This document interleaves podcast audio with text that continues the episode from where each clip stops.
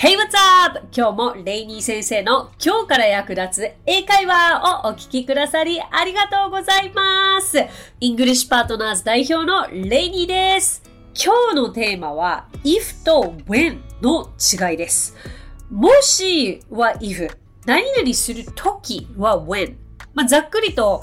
ね、こんな感じで違い分かっていても、実際使い続けてみるとこんがらがってしまうのは、実は英会話あるあるといったとこなんですけれども、今回はそのややこしい if と when の違いを解説していきたいと思います。リスナーの方からも質問が来ています。ご紹介させてください。ニックネームポチスケさん、はじめまして。私は仕事で自社の製品の簡単な取扱説明書を英訳することがあり、〇〇の場合は〇〇になります。という文がよく出てくるのですが、そこで毎回迷うのが if と when の使い分けです。調べると if は起こるか不覚な時、 when は起こると確信がある時と出てくるのですが、例えばこのボタンを押すと動きますという文章でも、解釈によってはどちらにも当てはまる気がしてわからなくなってしまいます。泣きまく。翻訳ソフトも利用しているのですが、同じような文章でも if で訳されたり when で訳されたりと違いがわかりません。 if と when の違いについて解説していただけると嬉しいです。ということで、ポチスケさんありがとうございます。いや、これ言われてみて私気づいたかなっていう、なんかその英語がこう話せるようになると、結構その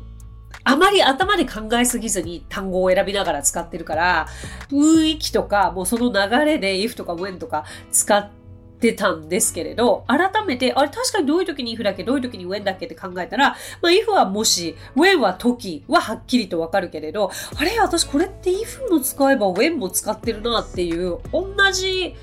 ような意味合いで使う時もあるなって改めてポチスケさんからのリクエストをいただいて思ったので、改めて考える機会をいただいてありがとうございます。そうですよね。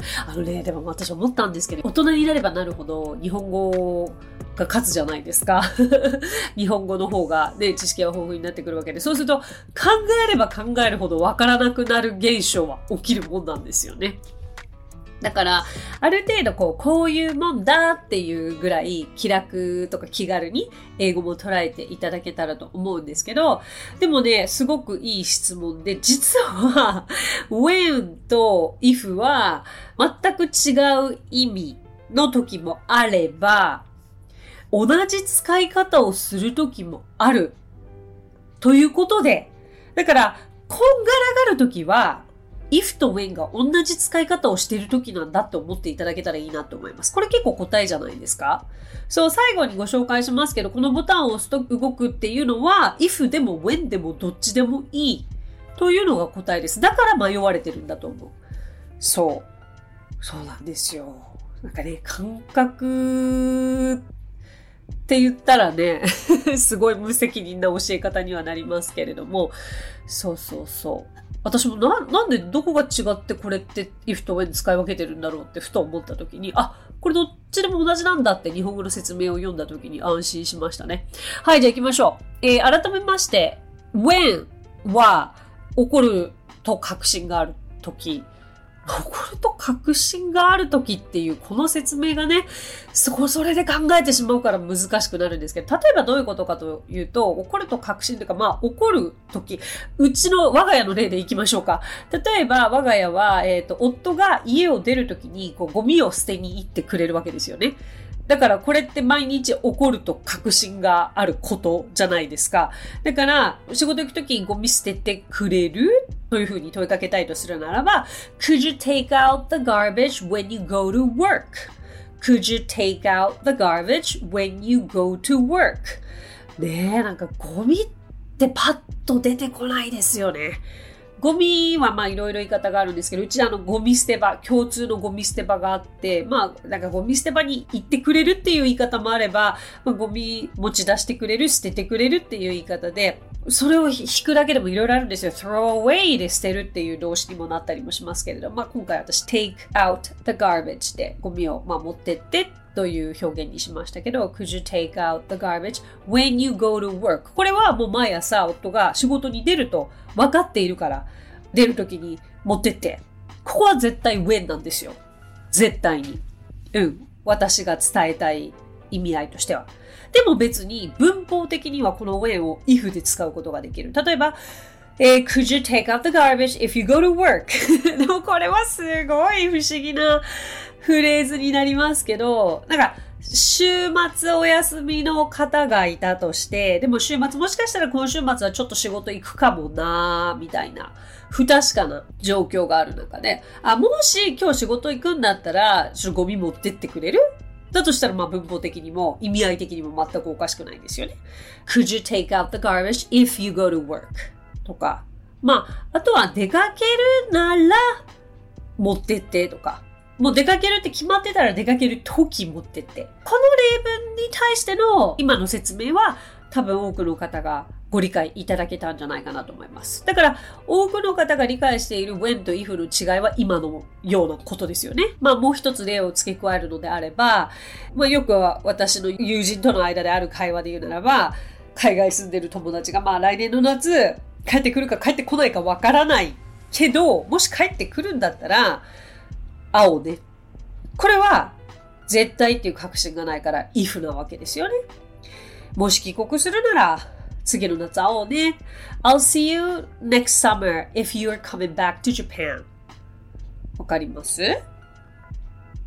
だけど、もう毎年夏に帰ってくるんだよね、この友達は。だから来年夏帰ってきた時にまた会おうね。だったら、I'll see you next summer when you are coming back to Japan. はい。だからこの確信とそうじゃないという場合の when と if の違いは非常にわかりやすい。さあ、だからポチスケさんもおっしゃっていたのは次ですね。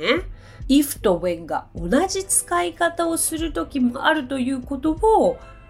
もしかすると多くの方はご存知ないかもしれない。私も実際言われるまでは同じとして使っていた認識がなかったんですけれど、そう言われてみれば同じなんだと思いました、改めて。で、どういう時に if と when が同じ使い方をするかというと、習慣的なことや予測可能なことを言いたいときに if と when は同じ使い方をします。こうやって日本語で説明された本当にわからん。例えば習慣的って言ったらどういうことかというと、で、私も実生活の方が皆さんにお伝えしやすいかなと思って考えてみたら、もうしょうもない、かえって分かりにくい例文になっちゃったんですけど、うち車1台なので、夫が使っているときは私は電車を使うという、ごめんなさい、当たり前な例文なんですが、I take the train when my husband uses the car. I take the train if my husband uses the car. わかります？もし夫が車使うなら私は電車使うし、とか、夫が車を使うときは私は電車使うんだよねっていう、別にその確実なものを何か絶対とかっていうか、だから when と if がすごく似たような意味で使われるというのはここでは伝わるかなと思います。ですから先ほどポジスキャラがおっしゃっていたこのボタンを押すと動きます。これに関しても予測が可能なことに当てはまると思うんですよ。ですから私のこれあくまで感覚なんですけど、when でも if でもどっちでもいいと思っていて、it'll move when you push this button. It'll move if you push this button. さほど違いがなく同じ意味として使えるかなと思ったのですが、お答えになっているでしょうか。だから if と when に関しては、実はあまり考えすぎず、もう確実に違うなっていう時はもう皆さんはご理解されている通りなので、こういう時って if なのかな、こういう時 when なのかな、どっちだろうと思う時は比較的同じ使い方をする時だというふうに認識していただければと思います。ということで、ありがとうございました。今日お話ししたフレーズや単語はノートというサービスの方で文字起こしをしております。ノートへのリンクは番組詳細欄に記載してますので、こちらもぜひお役立てください。さて、今日も番組へのコメントもいただいているのでご紹介いたします。ニックネームモピワッフル職人さん、レイニー先生、こんにちは。いつも楽しく拝聴しております。私はワーキングホリデーでカナダに来ているのですが、出勤前にレイニー先生のラジオを聞くことが日課となっています。最近お客さんの英語が聞き取れないことが不安で、積極的に会話ができないことが悩みでしたが、第187回を参考に Sorry や Could you repeat that? などを使ってみて自信がつき、流暢ではないものの気楽に会話ができるようになってきました。これからもラジオ楽しみにしています。ありがとうございます。モピワッフル職人さん。素晴らしい。カナダでワーホリなんですね。そう。不安はつきものですけれど、完璧な会話をしようって思わなくていいんです。私たちどうしても英語って完璧じゃなきゃいけないとか、間違っちゃいけないとか、間違えたらどうしようっていう不安が先に来てしまうじゃないですか。でも、私たちの第一言語は日本語で、第二言語なわけですから、一生懸命学んでるそんな姿を見て笑う人なんていないわけですよ。はい。ですから、まさに素晴らしい。わからなければ、これを取り入れてみよう。結局は答えを求めたところで、それがモフィさんの実生活の中で全てに役立つわけじゃなくて、ご自身がカナダで生活している中、その瞬間その瞬間で生まれることに結局頼っていくのは自分自身じゃないですか。ねえ、教科書の英語でもなければ先生がお伝えしているフレーズがその瞬間に役立つわけでもない。結局はその瞬間その瞬間どういうふうに英語で対応していくかを考えるのは自分自身なわけだから、大切なのはやっぱりその瞬間に言いたいことを頭の中で組めるようにする力。だからそのためのトレーニングなわけで。とはいえ、間違いを気にせず積極的にアウトプットをするというところから始めていただいて、で、ラッキーなことに海外で生活されてるわけですから、周りの様子を見ながら、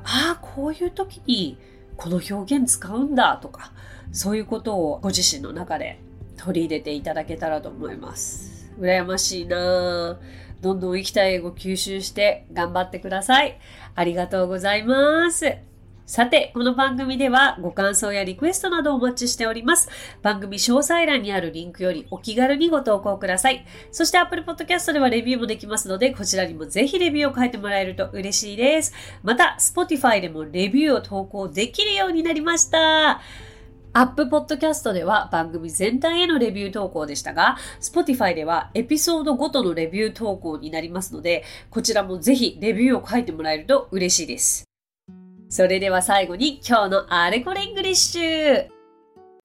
あれこれイングリッシュご存じない方はぜひチェックしてフォローしていただきたいのですが、これは English Partners の講師たちが出演をしておりまして、毎日新しい動画が配信されております。生きたフレーズや単語を学ぶことができます。YouTube、Instagram、Facebook、X、そして TikTok で配信されているので、フォローの方よろしくお願いいたします。じゃあですね、今回は聞き返す時の英語表現6選カジュアル編でいきたいと思います。ちょうどさっきのマップさんのリクエストにも出てましたけれども、やっぱり英語で言われてわからないときに、one more time please というふうに私の受講者様でおっしゃる方が何回いらして、こういうときは could you repeat that one more time とか could you say that again ですよというふうにもお伝えもしたりもするんですけど、もっとカジュアルに聞き返すとき6選。例えば excuse me ですね。excuse me ってこういう風に聞き返すときも使うんだって思いますよね。これ知っておくとすごく便利なのが、やっぱり逆にこっちが excuse me って言われる可能性もあるわけですよ。こっちが一生懸命英語で言ってるときに向こうが聞き取れなかったりするとき、excuse me。そうすると、その excuse me の意味がわからないと、どうしよう、すいませんって言われてるって、謝られてるって思ってしまうかもしれないから、そうじゃなくて、聞き返されてるってことです。次に、what did you say?なんて言ったの？それから、what？ なんだって？あと、sorry？ これはごめんなさいじゃなくて、何？っていう聞き返しですね。これはカジュアルですね。それから、っていうこれはちょっと最初言われるとドキッとしてしまうんですけれども、これも聞き返しです。そして最後に pardon です。これは丁寧な言い方として教科書とかにも出てることがあるかなと思うので、ぜひ参考にしてみてください。はい。英語は話せるようになりたいということであれば、話す練習をしなくてはいけないので、話す場所や機会がないという方、ぜひぜひイングリッシュパートナーズの体験レッスンからまずいらしてくださいね。はい。ありがとうございました。So that's it. Thank you so much for coming by. Thank you so much for listening. 今日もレイニー先生の今日から役立つ英会話をお聞きくださりありがとうございます。皆様とはまた来週金曜日にお耳にかかりましょう。Until then, Bye! さあ、ここでレイニー先生の活動を紹介させてください。まずはレイニー先生が運営する英会話スクール English Partners では、私たちと楽しく生きた英語を身につけたいという方を大募集。マンツーマン、グループ、キッズすべて出張レッスンとオンラインレッスンで行っています。また英会話の講師も大募集。女性だけの募集になりますが、東京23区内で出張レッスンができる方や、オンラインレッスンで早朝や夜のレッスンができる方、海外在住の講師なども募集しています。ぜひご応募お待ちしています。詳しくはイングリッシュパートナーズのホームページを検索してみてください。